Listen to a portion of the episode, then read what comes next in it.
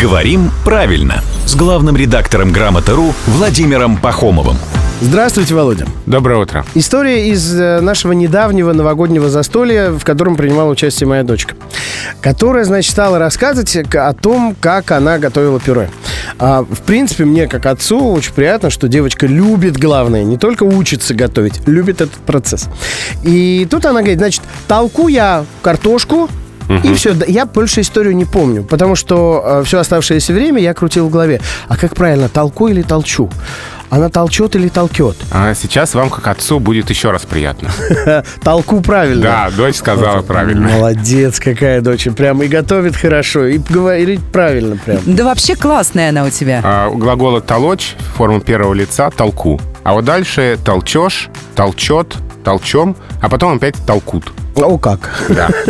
То есть на чередовании во всех формах. Ну, то есть я и они толкут, да. А все остальное толчешь, толчу, да. Ну и так далее. Толчет, толчете, да. В общем, еще раз. Доча молодец, умница, красавица, учится готовить, говорит грамотно. Главное еще не забыть поблагодарить главного редактора «Грамоты.ру» Владимира Пахомова, который помог мне во всем этом только что убедиться. А всем нам он помогает каждое буднее утро в 7:50, в 8:50 и в 9:50.